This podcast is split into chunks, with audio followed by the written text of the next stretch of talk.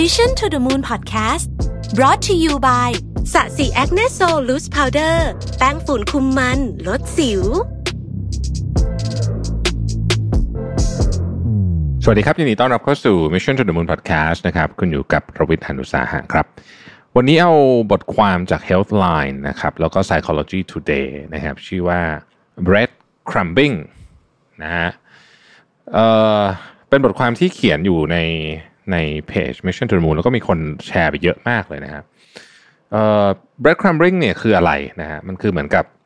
ถ้าใครเคยอ่านนิทาน Hansel and Gretel นะแล้วก็อ่าเวลาเด็กพี่ชายมั้ง Hansel มั้งตอนที่ไม่มีก้อนหินไม่รู้จะเอาอะไรวาง เพื่อจะหาทางกลับบ้านก็ใช้ขนมปังโรยเป็น bread crumb เป็นเหมือนกับเบาะแสนะฮะว่าจะกลับบ้านยังไง ประมาณนั้นนะทิ้งไว้เป็นเบาะแสแล้วกันนะครับ แต่ว่าพฤติกรรมที่เรียกว่า bread crumbing เนี่ยนะฮะ bread crumbing นะฮะคือเมื่อเขาอยากเก็บเราไว้แต่ไม่ได้อยากจริงจังนะครับ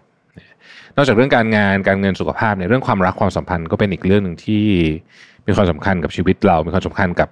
จิตใจด้านความสุขอะไรเยอะมากนะฮะแล้วก็มันเวลามีอะไรมันก็กระทบกับจิตใจเยอะนะครับ แล้วก็ แล้วก็เดี๋ยวนี้ก็มันก็มีอะไรที่เข้าใจยากขึ้นไปเรื่อยๆนะฮะความเปลี่ยนแปลงในสังคมเนี่ยทำให้ความสัมพันธ์ในยุคปัจจุบันเนี่ยเป็นเรื่องที่ดูจะซับซ้อนกว่าในอดีตมากเลยนะฮะไม่ว่าจะเป็นไลฟ์สไตล์ที่เปลี่ยนไปค่านิยมใหม่ๆนะฮะเทคโนโลยีที่ติดต่อคนได้กว้างไกล ในขณะเดียวกันเนี่ยก็ทำให้คนรู้สึกว้าวุ่นกว่าเดิมด้วย อันนี้มีงานวิจัยเยอะมากเลยนะครับว่า ยุคนี้แม้ว่าเราจะเจอคนง่ายขึ้น รู้จักคนง่ายขึ้น แต่คนจำนวนมากเหงามากขึ้นแล้วก็รู้สึกว้าวุ่นใจกว่าเดิมนะฮะ เพราะว่าพฤติกรรมเราเนี่ยเปลี่ยนไป เราก็เลยได้เรียนรู้เรื่องใหม่ๆ เกี่ยวกับความสัมพันธ์ ที่รุ่นเมื่อเจ็ดแปดสิบปีที่แล้วในรุ่นคุณตาคุณยาย คุณปู่คุณย่าเราจะไม่มีนะนะฮะไม่ว่าจะเป็นเทรนที่มีคนคุยแต่ไม่ได้คบกันหรือว่า ghosting หรือว่าอะไรที่เราเคยเล่าให้ฟังก่อนหน้านี้ อีกการหนึ่งที่น่าสนใจคือพฤติกรรมนี้แหละฮะ bread crumbing นะครับ มันคืออะไร นะฮะคืออะไร เคยเจอเหตุการณ์ประมาณนี้ไหมนะครับ เราเจอคนหนึ่งเราก็รู้สึกเออสนใจดีนะฮะแล้วเขาก็เหมือนจะสนใจในตัวเราเช่นกันนะครับเขาก็ทักมาก่อนบ้าง กดไลค์ IG Story เราบ้างนะฮะบางครั้งก็ส่งรูปร้านสวยๆมาชวนเราว่าไว้ไปกันนะ แต่ก็ยังนัดกันไม่ได้สักทีติดนู่นติดนี่นะครับ และที่สำคัญที่สุดคือเขามาหมายหายนะฮะพอเราเริ่มเหนื่อยความไม่ชัดเจน แล้วก็ทำทีว่าจะเงียบไปบ้าง คนคนนั้นก็เริ่มกลับมาสนใจเราอีกครั้งหนึ่งจนเรารู้สึกว่า เอ้ย เราอาจจะได้พัฒนาความสัมพันธ์กันก็ได้ แต่ว่าเรื่องราวมันก็จะวนๆกลับมาที่คล้ายๆที่เดิมนะฮะคือมาหมายหายนะครับ นี่คือสิ่งที่เราเรียกพฤติกรรมนี้นั่นเองนะครับ โดยคำว่า bread crumb เนี่ยมันคือคำว่าเศษขนมปัง มันเป็นการเปรียบเปรยเหมือนกับว่าเป็นการวางเศษขนมปัง ไว้ให้คนเดินตามเดินตามะนะฮะเหมือนกับ Hansel and Gretel นะฮะคล้ายกับคล้ายกับถาดใน Hansel and Gretel เลยนะครับ หรือถ้าจะพูดให้ดูใจร้ายกว่านั้นเนี่ย ก็คือว่าเหมือนกับตอนที่เราพยายามล่อหมาล่อแมวด้วยขนมนะส่วนคำที่ใกล้เคียงกับกับคำของไทยก็จจะเป็นเรื่องการใช้อาจจะใช้คำว่าหวานหรือว่าการให้ความหวังก็ได้นะครับ แต่ว่ามันมีจริงๆคำว่าไอ้ไอ้ไอ้ bread crumb เนี่ยมันมีพฤติกรรมที่ซับซับซ้อนไปกว่านั้นอีกนิดนึงนะมันเป็นมันเป็นมันเป็นอะไรที่ที่เอ่อ อาจจะทำได้ง่ายขึ้นในยุคนี้อ่าต้องบอกอย่างนี้นะฮะด้วย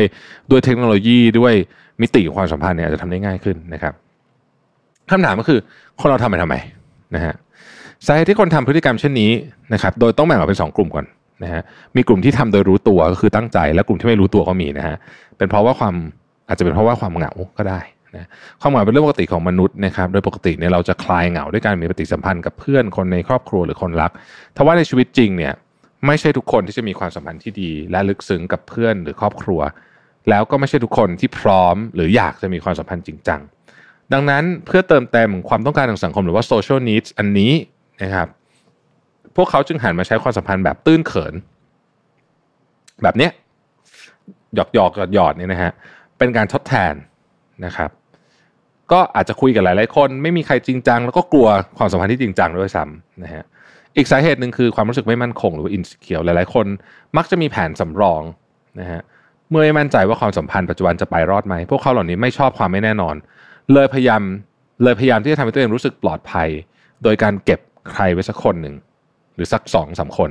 เพื่อแบบเอ้ยเผื่อคนนี้ไม่เวิร์กจะได้ไปคนนี้ต่ออะไรอย่างเงี้ยนะฮะส่วนคนที่เผลอให้ความหวังโดยไม่รู้ตัวก็อาจจะเป็นไปได้เหมือนกันว่า เราไม่รู้ว่าตอนนี้เราต้องการอะไร เราแค่อยากจะเปิดโอกาสให้ตัวเองได้ทดลองไปเรื่อยๆนะ ก็เลยเข้าสู่กระบวนการการทำ red crumb โดยที่เราไม่รู้ตัวนะครับ เราเนี่ยไม่ได้เกิดมาเพื่อรู้ทุกอย่างแต่เราเกิดมาเพื่อเรียนรู้ดังนั้น การที่เราไม่แน่ใจและไม่รู้ว่าต้องการอะไรจากความสัมพันธ์นั้นไม่ใช่เรื่องผิดอย่างไรก็ตามปัญหาอยู่ที่ว่า หากไม่มีการสื่อสารเจตนารมณ์ที่ชัดเจน เราอาจจะทำให้อีกฝ่ายหนึ่งเสียทั้งเวลาและความรู้สึกได้นะครับ พฤติกรรมนี้ส่งผลเสียอย่างไรนะฮะ บางครั้งคนที่ให้ความหวังคนอื่นเนี่ยก็ไม่ได้รู้ตัวเขาสร้างความเสียหายคนอื่นมากน้อยเพียงใดนะครับงานวิจัยล่าสุดเกี่ยวกับความพึงพอใจในชีวิตความโดดเดี่ยวและความรู้สึกไร้ค่าในกลุ่มคนที่ถูกเบรดครัมเนี่ยซึ่งทั้งหมดเป็นผู้ใหญ่นะอายุ 18ถึงเนี่ยฮะเท่าทำงานวิจัยสำหรับคน 600 คน ครึ่งครึ่งเป็นทั้งเป็นทั้งผู้หญิงผู้ชายครึ่งครึ่งนะครับผลการวิจัยพบว่าคนที่โดนให้ความหวังเหล่านี้เนี่ยรู้สึกไม่มีความสุขกับชีวิต ไม่มีค่าและโดดเดี่ยวนะฮะแล้วก็รู้สึกเป็นเป็นลบเป็น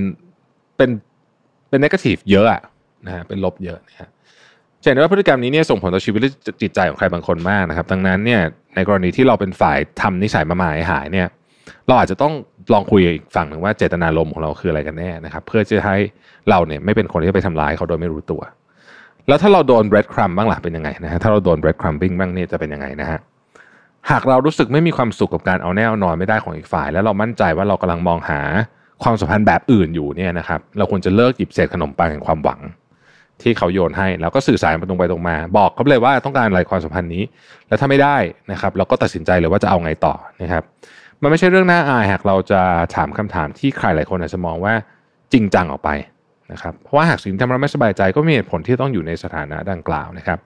อย่าลืมว่าความรู้สึกและความใส่ใจในความรู้สึกของเราเป็นสิ่งที่สำคัญที่สุดเสมอนะครับ มนุษย์เราเนี่ยเป็นสัตว์สังคมแล้วก็มีความสัมพันธ์ที่ซับซ้อนมากกับกับสังคมของเรานะครับคนที่สามารถบริหารจัดการเรื่องนี้ได้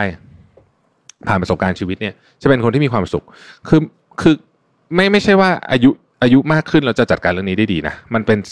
skill ประเภทหนึ่งเหมือนกันนะครับผมรู้สึกว่าเป็น skill ประเภทหนึ่งที่ต้องคิดต้องศึกษาต้องคอยสังเกตตัวเองหนึ่งในกระบวนการที่สำคัญมากและป้องกันเหตุการณ์แบบนี้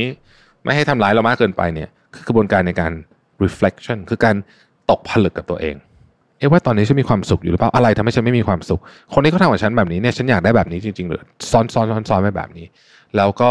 ลองวิเคราะห์ลองตกผลึกออกมา นะครับ บางทีเราจะได้พบสิ่งที่มันทำให้เรากังวลใจทุกข์ใจอึดอัดใจอยู่นะฮะ แล้วพอปลดล็อกได้ปุ๊บเนี่ยชีวิตมันก็เดินต่อได้นะครับ ขอบคุณที่ติดตาม Mission to the Moon นะครับ แล้วพบกันใหม่พรุ่งนี้ สวัสดีครับ Mission to the Moon Podcast Presented by Sasi Acne Sol แป้งฝุ่นคุมมันลดสิว